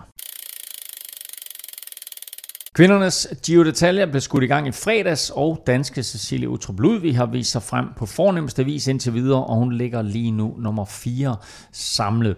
Stefan, øh, det er gået ret godt for Cecilie. Jamen, det er gået vildt godt. Øhm, ja, som sagt ligger hun nummer 4, men hun har altså også øh, vist sig rimelig flot frem på, på etaperne her i, i lørdags på anden etape. Øhm, en, en super, super svær etape, hvor at... Øh, hvor at Anna, Anna van Fløjten øh, kører øh, i bunden af den sidste stigning, som er en, en ordentlig egner øh, med, med grus på og sådan noget. Øh, og der mm. er Cecilia altså den eneste, der kan følge med Van Fløjten i starten. Hun bliver så sat øh, undervejs og ender på en fjerdeplads. Øh, men, men altså super flot, og man kunne se, hvor stejl den var, fordi Annemiek van Fløjten, øh, hun, øh, hun måtte altså af cyklen, hun styrtede på en af stigningerne, og måtte løbe op hen over toppen på sådan en, en af stederne. Det var rent froome jo. Så ja, netop, det var det. Øhm, og, og på søndagens tredje etape var det igen en, en meget stejl afslutning, øhm, som, som mindede meget om, om øh, det italienske løb øh, Giro dell'Emilia, som, øh, som hun også vandt tidligere i år. Øh, men der, der vandt øh, Marianne Foss øh, etappen foran Cecilia, som blev, som blev to på den etape også fuldstændig vanvittigt, at hun, hun faktisk var så tæt på, på Marianne Foss. Altså, det var ikke fordi, det var på centimeter, men hun er den eneste, der var tæt på. Som du siger, det var nemlig sådan en stejl stigning, som hun godt kan lide, og det det, det virkelig passer godt til Cecilie.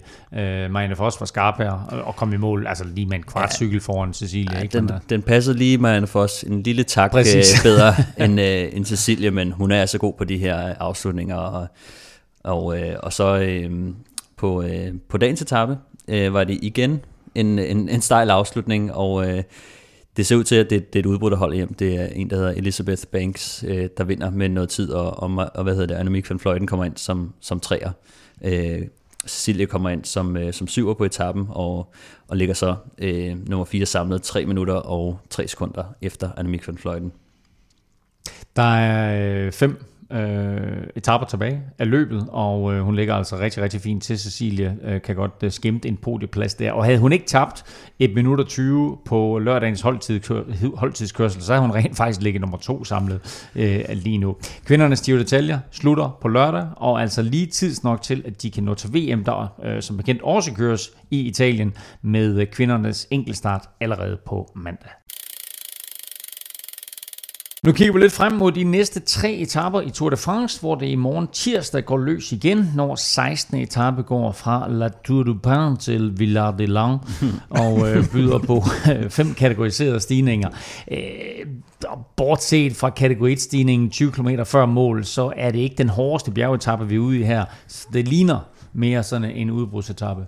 Det ligner afgjort en udbrudsetappe. Øhm og der er rigtig mange, der kan komme afsted i, i det terræn, den starter ud med, men netop den der kategori stigning, du nævner, 20 km før mål, gør også, at af dem, der kommer afsted, der er det kun de absolut tungeste drenge, skulle jeg til at sige, men det er så det, Det er de, de letteste absolut drenge. letteste drenge. øh, at der kan være vinderkandidater. Øh, man så jo Mørkøv gå med øh, en dag, også på en bjergetappe, og det er så ikke for at vinde etappen, det er for at komme så let som muligt hen over, hen over nogle af stigningerne. Så vi er altså ude i sådan noget øh, Ala Philippe, Hirschi, Dan Martin, Pierre Roland, øh, måske endda Egon, hvis øh, han har fundet sig selv lidt. Øh, og, og, Ja, han, altså, han har nok tør. ikke tabt tid nok endnu til, at han får lov til det jo. Så. Ej, Jeg spår også lige, han skal, han skal nok lige tabe øh, 10, 10 minutter Carapaz? kvarter mere. Carapaz øh, Ja. har jeg faktisk også tænkt på. Jeg har tænkt meget på, øh, hvordan Ine- Ineos skulle øh, komme ovenpå igen, og de skal altså ud og... de skal bare ud angribe. Altså Kwiatkowski kunne det jo også være. Ja, Ja. Altså alle har jo De ud fået frit spil nu. Det er en, øh, den er 164 km. Etappen her, den går op og ned hele dagen. Øh, Men man kunne også godt forestille sig, at øh, der vil komme kamp om den prikkede trøje. Fordi sådan en, en øh, rytter som... øh, Det skal du ikke grine af, det der. Det, det, det, er vi tilbage til lidt senere. Den er helt sikkert. Den, ej, Nej. det var ikke. Nej. Det skal du ikke grine af. Anyway, øh, men man kan godt forestille sig, at en rytter som Pierre Roland for eksempel, øh, øjnede en mulighed for at komme på podiet i Paris, øh, i form af øh, vinder af den prikkede bjergtrøje. Ja, Jeg vil sige, der er rigtig mange efterhånden, der, der øjner chancer der, fordi det har nærmest aldrig været, været så, så, så tæt et opgør. Men, men jo, og, og vi, er oppe i, vi er oppe i de der, som sagt, rytter, der også skal kunne der skal kunne mere op over der til sidst. Ikke? Det er det, der bliver afgørende, fordi en, en Søren Krav kunne jo i princippet også gå med, men jeg tror simpelthen, den bliver for stejl, den her til sidst. Også for sådan en som ham. Altså det er, det er de der, og, og, og hvis der er nogen, der skal ud og, og jagte bjergpoint, så er der altså flest point på, på de store stigninger, så, så de mest holdbare af dem, der ligger til i bjergklassementet, der, det, er nok, det er nok dem, vi skal kigge efter. Måske endda nogle af GC. Men den, den, den, skal, den er ligesom op for grabs nu. Altså der er nogen, der ligesom skal gå ind og, der er og ikke gå nogen, der på efter den den. jo overhovedet, øh, som man nogle gange Nej, har det, det er lidt mærkeligt, men nu er vi jo ligesom inde i løbets sidste fase, og vi må altså forvente, at det kan godt være, at Pierre Roland han øh, vil gå efter den, men det kunne også godt være, øh, at der var, der var nogle andre, der lige tænkte, nu, nu skal jeg lige have den med hjem. Altså, jeg vil sige, Benoit Cosnefra, han er rimelig godt tilfreds med, at han stadigvæk har den, så man kan også Det- godt forestille sig, at han gik med i et udbrud. Han har, øh, ikke, morgen. han har prøvet, men han har altså ikke samlet ret meget ind øh, i et stykke jeg, tid tror, nu. jeg tror ikke, han har lavet point de sidste 3-4 etapper, Nej, men, nej. Øh, men de er bare blevet fordelt sådan, så han stadigvæk har den. Og så er det her jo nok øh, stillhed før storm, fordi 17. etape bliver øh, ganske vild. Øh, bjergeområdet omkring Villard de Lang, og nu lærer I noget her i dag, ja. drenge, øh, det er faktisk jo et mest kendt for at være gemmested for den franske modstandsbevægelse under 2. verdenskrig. Okay. Okay, okay. You should say this only once.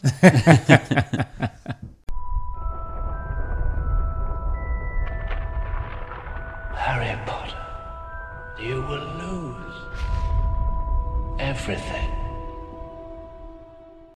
Når der nu ikke er Tour de France i fjernsynet på sådan en hviledag her, så kan du faktisk se alle otte Harry Potter-film på Seymour fuldstændig kvitterfrit. Øh, det bliver selvfølgelig meget tid, du skal bruge på det, men, men, men, men, tro, men trods alt, så måske bruge to hviledage på det. Men øh, vi har et super fedt og gratis turtilbud til dig fra Seymour. Du får en måned for 0 kroner. Så gå ind på seymour.dk-bestil og brug koden VELOROPA. Stefan, vi har talt lidt om det. Mm. Har du fået set de der Harry Potter-film?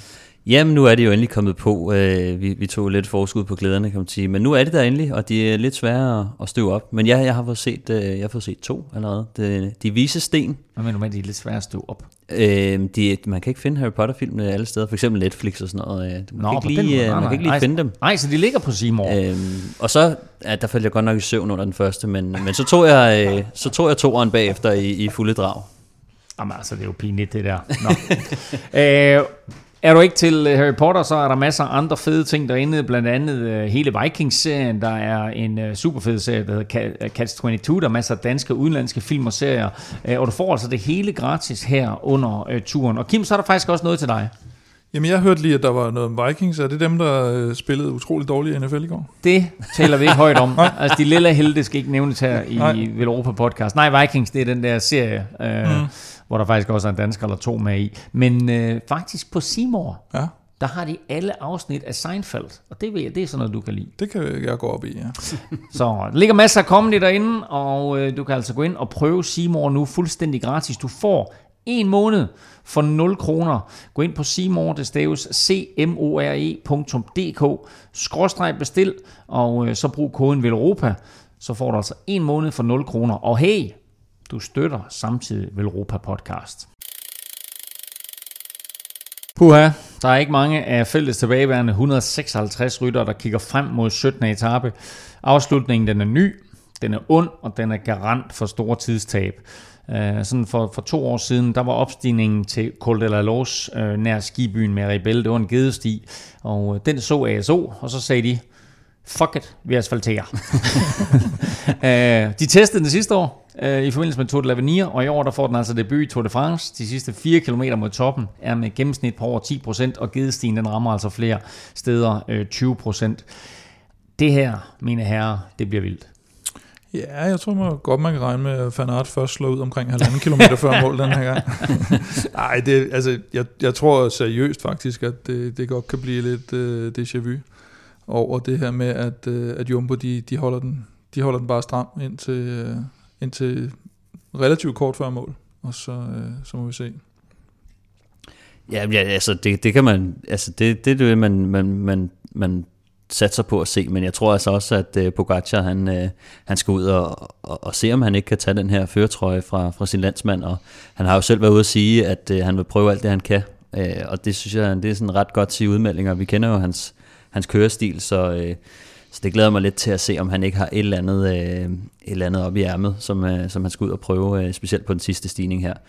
Og så er der selvfølgelig hele øh, kampen om tredjepladsen, som du også var inde på, Elming, mm. tidligere. Det, det bliver altså også en spændende battle at se om øh, Richie Port, som lige nu har lidt momentum, om, om han kan, øh, kan få et eller andet ud her. Det, og så igen, altså, det, det er en dag, hvor du virkelig kan tabe meget tid, fordi oh, at, øh, der er altså langt, langt op til toppen, 21,5 km, tror jeg det er, ikke? Mm. Så, øh, så der er altså potentiale for, for at miste rigtig meget og vinde rigtig meget, så vi kigger lidt på Roglic og tænker, at den, den bliver svær, men vi har altså bare set det før. At, øh, hvis du lige... ham, vi har set ham gå ned i Giroen, vi har set Simon Yates gå ned i Giroen, altså mm. vi har ikke uh, rigtig haft de der, jo, Thibaut Pinot, uh, det der kæmpe udfald der.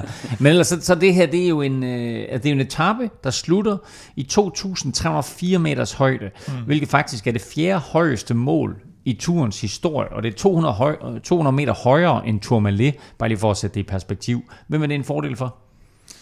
Ja, man kan sige, at sydamerikanerne er jo, er jo vant til at bo op i højderne i hvert fald, men jeg synes typisk, man igen ser man jo bare det her med, at ja, så kommer vi op i højderne, så slider det mere på, på folk, men det er stadigvæk dem, altså det er dem, der er i god form, der, mm. der, der også overlever det nærmest uanset. Du har nogle enkelte rytter, som, som ikke rigtig bryder sig om. Vi hørte Søren Krav faktisk mm. i starten, den etape, første etape, han var i udbud på, at når du kommer op i en vis, øh, var det over 1500 meter, så begynder han allerede at, mm. at bakse lidt med det. Ikke? Og det er der selvfølgelig nogle, nogle, nogle rytter, der har sådan lidt. Men, men netop det her første gang oppe i de der højder, det er sådan lidt ligesom første bjergetappe, eller bjergetappe efter hviledag, og alle de her øh, første regnværsdag, eller sådan mm. Altså der, hvor du skifter lige pludselig et eller andet, hvis vejret skifter, hvis det her skifter. Og der er der nogen, hvor den ligesom kommer som sådan en, øh, en dør i hovedet på dem, ikke? og det, det finder man ud af, og så ryger de bagud. Ja, altså teknisk set er det jo også øh, meget hematokritværdien, der har, har noget at sige, og man kan få transporteret nok øh, mm. ild ud i, i kroppen, og, og den, den varierer jo fra rytter til rytter, altså der er nogen, der har lidt mere, øh, lidt mere styrke på en anden måde end, øh, end hematokritværdi, så men altså til gengæld så det er også tit de, de allerletteste rytter, der, når man skal opad i så lang tid. Øh, mm. Nu taler jeg ikke om højdemeterne, men, men de allerletteste rytter, de, de har også en, en lille fordel. Altså sådan nogle som Roglic er jo, altså er jo lidt muskuløs alligevel i forhold til at, mm. altså, at tænke, hvis du kigger på Enrik Mars for eksempel, er jo, er jo fuldstændig ribbet, så jeg siger ikke, at Enrik Mars han slår uh, Roglic, men uh, der er altså en, en lille fordel uh, til, til nogle af de allerletteste. Quintana, han er, han er god i højderne, det ved vi. Han har de sidste to år i Tour de France vundet etappen øh, med det højeste punkt. I 2018, der var det på Col de Portet, og sidste år hen over Galibier. Er det, det, er det uh, hans terræn, vi bevæger os ind i nu? Det er det helt afgjort, men, men som vi også så på, på etappen her i går, at øh, han, han ser ud til at være mærket af sit styrt. Jeg tror ikke, han lavede den der med vilje og blev, øh, blev sat bagud der, og, og takkede også sit hold for at, at støtte ham og, og ligesom holde ham bare nogenlunde inde i kampen stadigvæk, men, men vi har jo set det der med, at han kommer igen i et Tour de France, hvor han øh, af den ene eller den anden grund øh, er rådet ud. Øh, det er måske lidt for tidligt, og måske er han stadigvæk lidt formærket af, af styrtet, men, øh, men det afgjorde hans terræn. Ja, altså, så, og så, som du siger, altså, så har han det med at, at komme lidt tilbage og have nogle, øh, nogle, nogle feberdage, og, og han er jo fem minutter efter, så han er måske også en type, der kunne få lov at, stikke, stikke af, hvis han gør det lidt tidligt, som han jo, han har jo øh, godt til at, til at gøre det nogle gange, og bare at hugge rigtig tidligt, og, og skabe noget rav i den, så, så det er også noget af det, jeg, jeg håber lidt på på den her. Det kan være en etape, som du siger, Kim, der bliver fuldstændig neutraliseret af Jumbo, men når vi rammer det der punkt, sådan 4-4,5 km før mål, så kan der altså ske ting og sager, og så mm. tror jeg selv, Wout van Aert, han får svært ved at, øh, også Ej, det må vi håbe på. hvem, øh, hvem vinder etappen? Jeg tror, Pogacar, han tager den. Pogacar, siger du?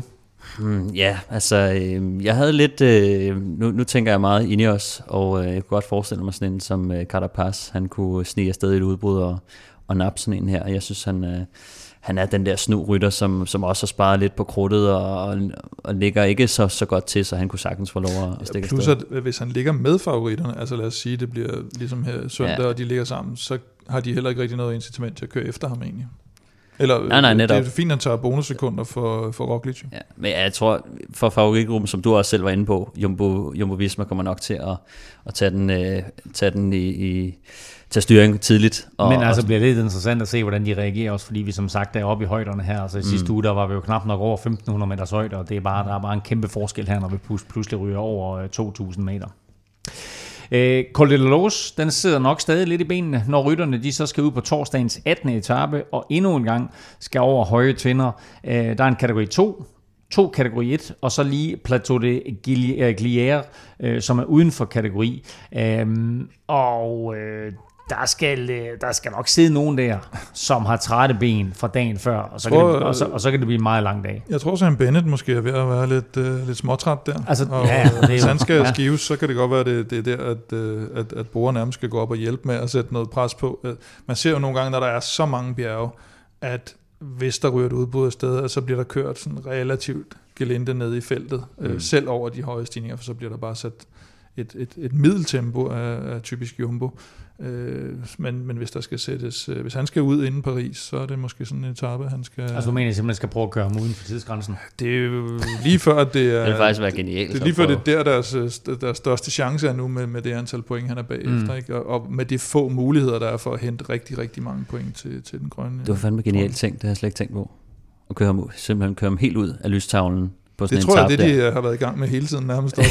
altså, det, det, er bare, det har jeg slet ikke tænkt over, altså, men det er genialt. Og, og, og, når han sidder, flere gange han sidder og lider på de der, altså uanset ja. om det nærmest er en lille stigning, jo bedre. Ikke? Men, og så tror jeg også, det er det her, øh, så er det nok sidste, sidste chance for det her desperationsangreb, mm. som, øh, som, som jeg godt tror, man kunne have set øh, Pogacar finde på at lave, hvis han havde, nu ved vi ikke, hvordan han ligger til med den etape, men lad os sige, at han havde haft et, et Tour de France som øh, Quintana eller sådan noget, så tror jeg, at han var gået ud på sådan en ordentlig mission, og så var han død med skoene på, formentlig halvvejs eller et eller andet. Men det, øh, men det er også det, når man ser, han er jo kun 40 sekunder efter faktisk, ikke? og ja. har jo faktisk, øh, efter han tabte, var det 1,40 eller sådan noget på den der øh, syvende sidevinds mm. etape der, øh, har jo faktisk været den eneste, der har hentet tid på Roglic. Mm. Øh, så altså, han har jo et eller andet, han er jo på vej fremad, og kun 40 sekunder, når så vi kommer ind på de her. Så, så, så lige den enkelte start. Det Desperationsangreb er måske ikke lige... Nej, det er også det, jeg mener. Men, men øh, ja. havde han været i en anden situation, så var ja, han en uh, ryttertype, og jeg har svært ved at se, hvilke andre, fordi sådan nogle som Uran og Port og dem der, de går sgu ikke rigtig ud i sådan nogen. De ligger og fedter lidt med deres 4. og 5. plads og sådan noget, ikke? Og oh, bare jeg nu ikke ryger fra 6. til 7. plads. Så er det Egon. Plus, plus, at man skal også bare lægge mærke, nu, nu sidder vi og taler om 18. etape her, ud fra hvordan stillingen er nu. Der kan Klar. jo ske en masse ja. på, mm. på 17. etape, som gør, at der pludselig er nogen, som, øh, som måske har et fripas og så videre. Ja. Øhm, men den er ret interessant, den der øh, Plateau de Glière, som de skal over, Stefan.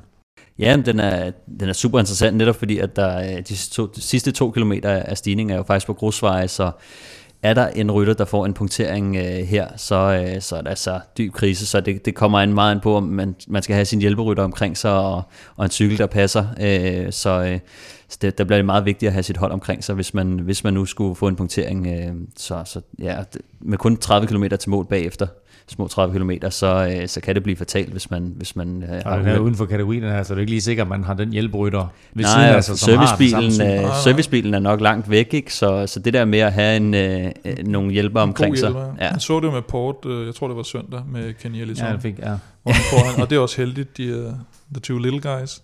Jo, men det er Øh, jo sagtens derfor, han er med, Kenny, Elizondo. For han passer cykel med Ja, ja, ja, så får du min. 52. Så, det er ikke sikkert, der kommer punkteringer der og så videre, men altså, der, der er der en mulighed for det, og øh, sidder Wout van Aert med, så har han jo en fordel over for alle de andre ryttere. Han er jo vant til at køre har på lappegrej med i lommen også. Hvad siger du? Jeg har lappegrej med i lommen til de andre. Jeg tænker, det er ikke noget problem at lige slæve det med op over. Efter toppen af Plateau de Glière, der venter der så 30 km nedkørsel, øh, dog med sådan en lille stigning 15 km før mål, som egentlig burde være kategoriseret, men som ikke er det. Men øh, kan den her nedkørsel, kan den få indflydelse på klassementens angrebsløst? Altså, jeg tror faktisk, at øh, lige i det her års Tour de France, der er det mere øh, Jumbo Vismas øh, jerngreb og kørsel, der får, der får indflydelse på den øh, manglende angrebsløst. Vi så også i går nemlig, at det er ikke bare på stigningerne. Det er jo også både op til den første af de tre sidste stigninger. Det er imellem den næst sidste og den sidste stigning. Der kører de fuld knald. Altså på de flade stykker også. Altså der, der er ikke, altså der er heller ikke, der er ikke engang de der, til de der snigerangreb på mellemstykker. Altså de holder den simpelthen så stramt, at, at det ikke giver nogen mening at lige lægge sig ud. Var der, var der, der var en, der lige kørte ud og lå sådan 5 Mm. sekunder foran, ikke? og han kom ingen vejen. Men det er også det, de skal gøre. De skal jo ikke ud og, og sætte de andre på plads. De skal bare ud og, og tage lysten lidt Ja, væk præcis. fra, fra de andre. Ikke? Så, så de behøver ikke nødvendigvis at køre sig fuldstændig i smadre. Øh, men, men så længe de, de ligesom tager, tager toppen af lysten fra, fra de andre, mm. så, øh, så, så er de et godt sted. Der er nogen, der betragter øh, 17. etape op ad Col de la Luz som øh, kongeetappen. Andre betragter den her 18. etape som kongeetappen. Faktum er, at det bliver de her to etapper, der med stor sandsynlighed kommer til at afgøre Tour de France endeligt. Bortset selvfølgelig lige fra 20. etape og enkeltstarten, hvor øh, vi får det helt store slagsmål at se om den gule trøje. Vil Europa sponsoreres af Odset, der udbydes af danske licensspil. Odset tilbyder masser af odds og specials på alt det interessante ved cykelsporten. Husk, at man skal være minimum 18 år og spille med omtanke. Regler og vilkår gælder. Lige om lidt, der får du vores sædvanlige spiltips for odds, men først der skal du lige have stillingen, som den ser ud i Tour de France på anden hviledag efter 15. etape. Der er altså dobbelt slovensk i toppen. Primus Roglic fører, og det gør han med 40 sekunder ned til landsmanden Tadej Pogacar. Og så kommer den her spændende kamp om tredjepladsen, for der er altså kun 42 sekunder, der skiller nummer 3 og nummer 7. Uran ligger lige nu 3'er. Han er 11 sekunder foran øh, Lopez, Lopez med Adam Yates yderligere lidt tilbage, og Richie Port øh, og, øh, og Michael Landa ligger alle der, og kan altså skimte podiepladsen øh, i Paris. Enric Mars 3.15 efter på 8. pladsen. Nairo Quintana, som, som nævnt tidligere, lidt over 5 minutter efter. Tom Dumoulin 10'er. Chilon Martin er bedste franskmand. 6 minutter og 45 efter. Alejandro Valverde ligger øh, og øh, håber vel sagtens på endnu en top 10 placering i Tour de France. Og så kommer Egan Bernal 8 minutter og 25 sekunder efter. Det er altså lidt vildt den måde, han har udspillet sin rolle. Øhm, Stefan, du var lidt inde på det tidligere. Mm. At skal han bare ud og tabe tid, og så øh, give sig selv øh, lov til nærmest at give de andre, altså gøre, at de andre giver ham lov til at køre på en, på en, en etape?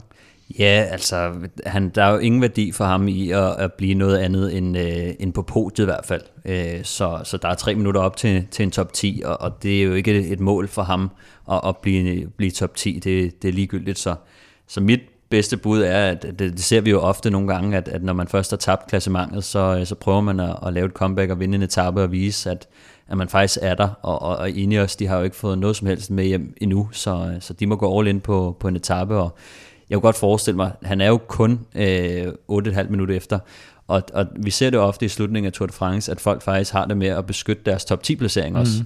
Og derfor så tror jeg, at hvis han først kører, der er ingen, der har interesse i, at han bliver lukket ind igen i, i cykelløbet. Så, øh, så jeg tror lige, at han skal måske lige tabe lidt, lidt ekstra tid, og så, øh, så kunne jeg godt forestille mig, at han, han ville tage en af de, de helt store etapper. Kan vi vel lidt ud i, at hvis ikke han eller Ineos vinder en etape, så har det været en katastrofal tur for dem. Det har allerede været en katastrofal tur for dem. det, altså, de gik jo ind med den ene målsætning, og hvis du ser på deres historik de seneste mm, år, mm. de skal bare vinde. Altså, det, det, det der, og det hele holdet er jo sat op for en rytter. De har ikke engang flere kaptajner med i år. Øh, De havde ikke engang nærmest en plan B, fordi Carapaz kommer også ind i turen øh, skadet. Øh, Så, og bliver øh, endnu mere skadet i, i starten af turen. Så, øh, så det, det har været en fiasko allerede. Og specielt med, når man tænker på, hvilket budget de ja, Ja, har ja. til rådighed. Altså, Det- så altså- burde de jo have øh, øh, tre mand på podiet, ikke? Ja, altså vinder de en etape, så er det et plaster på såret i bedste fald. Ja. Præcis. Øh, vi har nævnt Carapaz, vi har nævnt øh, Egon Bernal som, som mulige etapevinder. Er der andre fra Ineos, der kan vinde? Ja, det er stort set dem alle sammen på nær øh, Sivakov, hvis ikke han er er kommet. Han kan nærmest ikke træde pedalerne længere. Dylan van Barle har altså faktisk vist okay i form, synes jeg. Sådan, Ja, øh, Kwiatkowski selvfølgelig. Ja. Ja. Altså, men, men ja, det er, nok, øh, det er nok dem, som skal... Men, men det er nogle hårde etapper, de skal vinde dem på. Ikke? Ja, der, der er mere eller mindre kun hårde etapper øh, tilbage. Øh, lige nu, øh, hvis vi lige gennemgår øh, trøjerne, som de sidder, så er den gule altså på Primus Roglic, den grønne sidder på Sam Bennett, den hvide sidder på Tadej Pogacar. Øh, holdkonkurrencen først er Movistar, og så har den prikke bjergtrøje, den sidder på Bernard. Det kommer jo lidt. Der er noget med nogle garantier. Der skal I spille. Hvordan sidst, bliver vi var, sidst vi var her, der sagde at jeg garanterede, at Ja. Benoit Costefra, han ikke havde den prikke i bjergetrøjen, når, når vi lyttede ved igen. Han har den stadigvæk. Det er sindssygt. Så jeg garanterer, at han ikke har den næste gang til næste udsendelse. Nu går jeg med i morgenhugget på 17 etape og tager Ja. lortet. Ja, altså han skal nok gå med i et udbrud. Øh, nå, vi har som sædvanligt tre skarpe spiltips til dig, og øh, Kim, traditionen tro, der lægger vi ud med Velropas vinder. Det er meget aktuelt, øh, hvad vi lige har snakket om. Øh, Team Ineos vinder en etape. Boostet til odds 2,65. Sådan. Jeg vil sige, motivationen er der. Lad os bare sige det sådan. Ja, men øh, der er ikke så mange etapper at gøre det på, og på den måde, som, øh, som Jumbo de har kørt, der kan det godt gå ind og blive svært. Det skal nok ske fra et udbrud af, af en eller anden slags. Stefans staldtip Mhm. er tilbage sammen med Stefan. Yes. Øh, jo, og til din pointe med Benoit Cosnefra, så, øh, så har jeg kigget lidt på den prikkede. Øh, der er ikke rigtig nogen, der har taget ejerskab over den endnu. Øh, Benoit Cosnefra har jo, har jo haft den i lang tid, og har jo har virkelig bøvlet med at komme, komme i de her Kom af med den. Ja. og, øh, og så kigger jeg lidt på det, og den eneste, jeg kan se, der sådan virkelig tordner frem, det er Tadej Pogacar, som også har virket til at være den stærkeste eller hurtigste, på, når de nærmer sig stregen. Mm. Øh, det er jo ham og Roglic, der ligger og battler, og, øh, og han er faktisk øh, toer i, øh, i, i klassementet, hvis man kigger på, på, på øh, den prikkede. Han har 34 point bag øh, Cosnefra, der har 36, og Roglic har 33. Og jeg, Og Der giver, den giver 40 point på toppen af den der øh, på Col de 17. la Loze. etape. Ikke? Ja, på, på øh, hvad hedder det, dem der slutter opad, ja, så er det øh, uden for kategori, der er det 40 point. Øh, men de har jo lavet det pointsystemet lidt om for nogle år siden. Jamen, det er Øh, kun på den her på var det ja. 17 eller 18, fordi den første uden for kategori, den slutter op, der gav den kun 20. Ja. Øhm, men tilbage til Pogacar. Øhm, han ser rigtig stærk ud, og jeg tror, altså, han kommer til at skrabe meget sammen. Og det er også bygget lidt ud fra, at, at han er den hurtigste øh, mand, når de nærmer sig stregen. Og, øh, og han har allerede den hvide trøje, og øh, hvad hedder det? Så skal der bare prikker på. Så skal, der skal bare prikker på den, prikker ikke? Og øh, Sukker ja, altså, jeg, jeg tror også, også fordi, at, at jeg tror, at øh, Jumbo de kommer til at køre rimelig stærkt på de her bjergetapper, og der vil være mm. lidt, lidt angreb, så jeg tror, det bliver rigtig svært for et udbrud faktisk at, at holde hjem ud over den her øh, etape i morgen. Øhm, Men det kan jo vise sig, at de 40 point, man tjener på, øh, på 17. etape der, som vinder af etappen, at det er nok til at vinde bjergkonkurrencen. men det var fordi, at jeg så oddset for, at han vinder bjergkonkurrencen. Den er, øh, vi har fået den boostet lidt, så den er lige 10% over, men den er 6,6 øh, Boostet. Ja, efter, efter boost. Så, så jeg synes bare, når han ligger toer, og, og, og de etaper der er tilbage, og den er op for grabs, der skal virkelig komme et eller andet... Mm. Øh, Det er da kanon odds. Ja, jeg synes, det er kanon odds. Ja, så er det flot. Øh, Plesters podie. Ja. Richie Board på podiet. Jeg mener at kunne huske, Altså at vi engang har... Ja. Jeg mener, at vi, har kunne, at vi på et tidspunkt uh, meldte den ud, at nu var det jo... Det kan godt være, det var sidste års Tour de France. Men på et tidspunkt i hvert fald, der forudså vi jo det. Så nu, nu sætter vi blomsterne i vasen, som Jørgen Mader sagde. Uh, Richie Port på podiet samlet, boostet til 2,45. Det er ikke, holder han sig på cyklen, så er den ikke, øh, så er den ikke helt skæv. Og med den afsluttende enkeltstart der, der er måske lige... Det, øh, er ikke- det er ja. ikke helt tosset. Øh, vi har kun haft et Claus' Cup her i løbet af Tour de France. Det, er, øh, det eksisterer ikke mere, vil jeg Det sige. gik skide godt.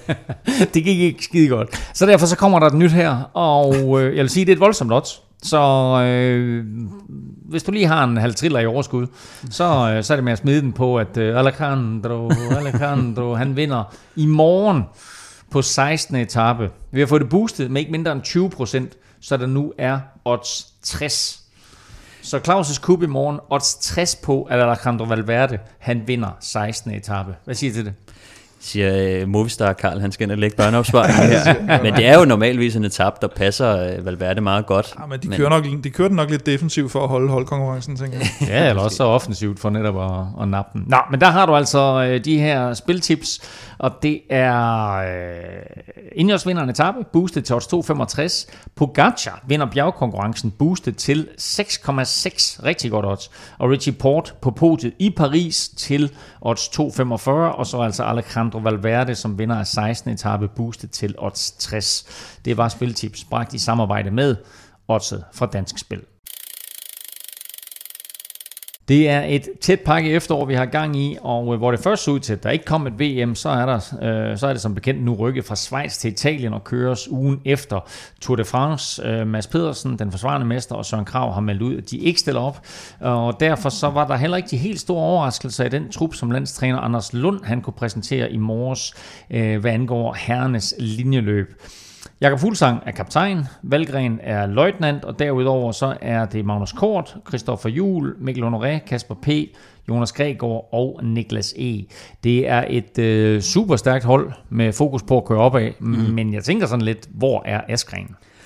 Men Askren, han skal jo køre enkeltstarten, og, øh, og jeg tror, at, at Anders Lund har kigget meget efter, hvor kunne de finde øh, bjergkvaliteterne, og øh, der, har, der har de altså taget øh, Jonas Gregor med i stedet for øh, på den samlede start, og øh, Gregor har faktisk lige øh, blevet nummer 11 i øh, Settimana Coppa i Bartali, som er et øh, legendarisk italiensk øh, cykelløb, hvor øh, mange danskere har, har fået klø. Øh, jeg tror kun det er, øh, og mange, mange af mine øh, gamle træningskammerater har også øh, fået klø dernede. Øh, den eneste dansker, der har vundet løbet, er faktisk Rolf Sørensen. Men, øh, men ja, jeg tror, Gregor han er, han er super god til, til de her lange, opslidende løb, og, og viser altså god form med en, med en 11. plads her i Coppa i Bartali. Kasper Eskren kører, som du siger, øh, enkeltstarten, og det gør han sammen med Mikkel Bjerg, og de skal altså repræsentere de danske farver der. Vi tæller naturligvis meget mere VM øh, i de kommende udgaver af Velropa Podcast. Øh, sådan lidt overset, så blev U23 DM kørt i weekenden, og Stefan, her blev det til en øh, dobbeltsejr til øh, manden med skægget, Julius Johansen. Ja, den anden mand med, med skægget. Øhm, jo, altså bedst som vi havde øh, ligesom regnet med, at øh, han var lidt ude, så, øh, så popper han altså lige op med, med en dobbeltsejr her. Fuldstændig fantastisk kørt. Altså han slår jo øh, Johan Prise Pejdersen, som vi har snakket meget om, slår han på starten med, med 42 sekunder. Ja. med 42, det var crazy. Ja, altså, ja, og nu ved jeg ikke, hvor, hvor, nu har vi ikke talt med, med Johan Prise omkring, Jamen, hvad, han har fundet en mænd, i. jo, og så i, i, i samlestarten, der vinder Julius også øh, de, det var en, en, en rimelig flad etape, eller etape, hør mig. Ja, løb, et løb. Et, rimelig flad, fladt løb, men med sidevind dog, hvor at uh, Uno X, de, øh, de, de skabte en del splittelse, og, og Julius han kommer så afsted med, med, med to andre rytter. Uh, en for Colo Quick, som hedder Oliver Wolf, som egentlig er sprinter, uh, men han kan bare godt lide at køre lidt i udbrud. Uh, var det også til, til de voksnes øh, DM. Og så en, der hedder Mathias Mats fra, øh, fra Bornholmerholdet. Og der, øh, der ender Julius så bare med at gøre det led for, og, og køre væk fra dem til sidst, og, og vinder med lidt over et minut, tror jeg det var. Så, så overlegen øh, weekend for ham. Og så sidder man derude og tænker, hvor er det lige, jeg har hørt det der Julius Johansen før? Så var han naturligvis en del af det 4 km hold, der vandt VM-guld til Danmark lidt tidligere i år. Søren Krav har vundet en etape i Tour de France, men hvilke andre danskere har præsteret det? Se, det skal vi have fundet ud af nu i øh, dagens afgørelse på quizzen. Og formatet er lidt anderledes, end vi plejer, nemlig at øh, det er simpelthen rapid fire det her. I, øh, I skal skyde, og I skal komme med svarene sådan prompte. Jeg vil give sådan en respit på en 2-3 sekunder i et svar, så der er ikke meget betænkningstid. Og øh, Kim, øh, eller undskyld Stefan, du har jo faktisk serveretten i øh, en absentia, der kom du bagud, så du er mm. bagud 22-21. Mm. Så vil, øh, vil du øh, tage det første navn, eller skal Kim? Der er, jeg, jeg der er 12 navne ud over Søren Krav. Ja. Jamen, så vi får lige den lige fordeling. Ja. Godt. Jeg tager det første. Ja. Du tager det første navn. Godt. Og øh, vi starter nu. Måns Kort. Er korrekt. Det er godt set. Bjørn Ries. Uf. Er også korrekt. Rolf Sørensen. Er også korrekt. Mm, Jesper Skiby. Er også korrekt. Måns Frej er også korrekt. Det var den allerførste. Bo Hamburger. Godt, Kim. Øh, Michael Rasmussen. Uh, ja. Nicky Sørensen. Hvad så? Sagde du på hamburger før? Ja, o Hamburg er taget. Øhm, øh, pil. Er Pilen. Bilen. Ja. Hvad hedder den fornavn? Øh, jeg skulle lige til at sige Peter Pil, men det hedder han. Har tre sekunder. Kom nu, Kom så. Hvad hedder han? Jakob Pil. Oh, oh, oh. Johnny Vels. oh, Kim med Jolly Bells. Øhm, Så er der to Kim tilbage. Andersen. Kim Andersen. Er rigtigt. Hvem er den sidste? Kim, kom så. Jørgen V. Det er fuldstændig rigtigt. I er super sej, mand. Hold da kæft. Okay, det er, 6-6. det er virkelig blæret. Wow, wow, sindssygt på godt gået. Ja, Et point, et point til Du ligner hver. en, der har kørt en, øh, en spurt, jo. Peter Pil, altså jeg ved ikke lige... Det er, han er, det er nyt for mig. Wow, nå, prøv at høre, øh, meget imponerende. Øh, det, er sgu, det, er, det er virkelig imponerende over. Godt gået, drenge. Et point til hver, og dermed altså Kim fortsat i spidsen med en enkelt pind. Jeg er glad for at 23, trække mig ud på en 22. 6-6 faktisk, det vil jeg sige. Der er jeg faktisk øh, lidt lettet. Det er første gang, du har trukket det ud på... Efter. Nej. Prøv at øh, tak for i dag. Det har været vidunderligt. Øh, Vi er tilbage på torsdag efter 18. etape, hvor klassementet det er jo altså sagtens skal have fået sig en ordentlig rusketur. Øh, Du kan følge Velropa og Kim på Twitter. Det sker på Snablag Velropa. Stefan finder du på Snablag Stefan Djurhus, og undertegnet finder du på Twitter, Insta og Face på Snablag NF Elming. Tak for nu. Tak fordi du lyttede med. Tak til øh, Zetland, Seymour og Odset fra Danske Spil. Støt dem, de støtter os, og husk, øh, Zetland, der skal du altså skynde dig, det skal være inden midnat. Og så lige en kæmpe tak til alle jer, der støtter os på tier.dk. Uden jer, der var der ikke noget, der hed øh, Velropa Podcast, og du kan altså stadigvæk nå at støtte os også på tier.dk, så hop derind lige og donere en skilling. Jeg har ikke andet at sige, end at øh, jeg glæder mig til de næste tre dage. Mm. Det bliver mega fedt. Allez, allez, allez.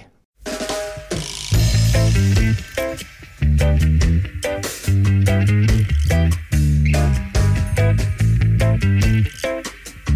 you.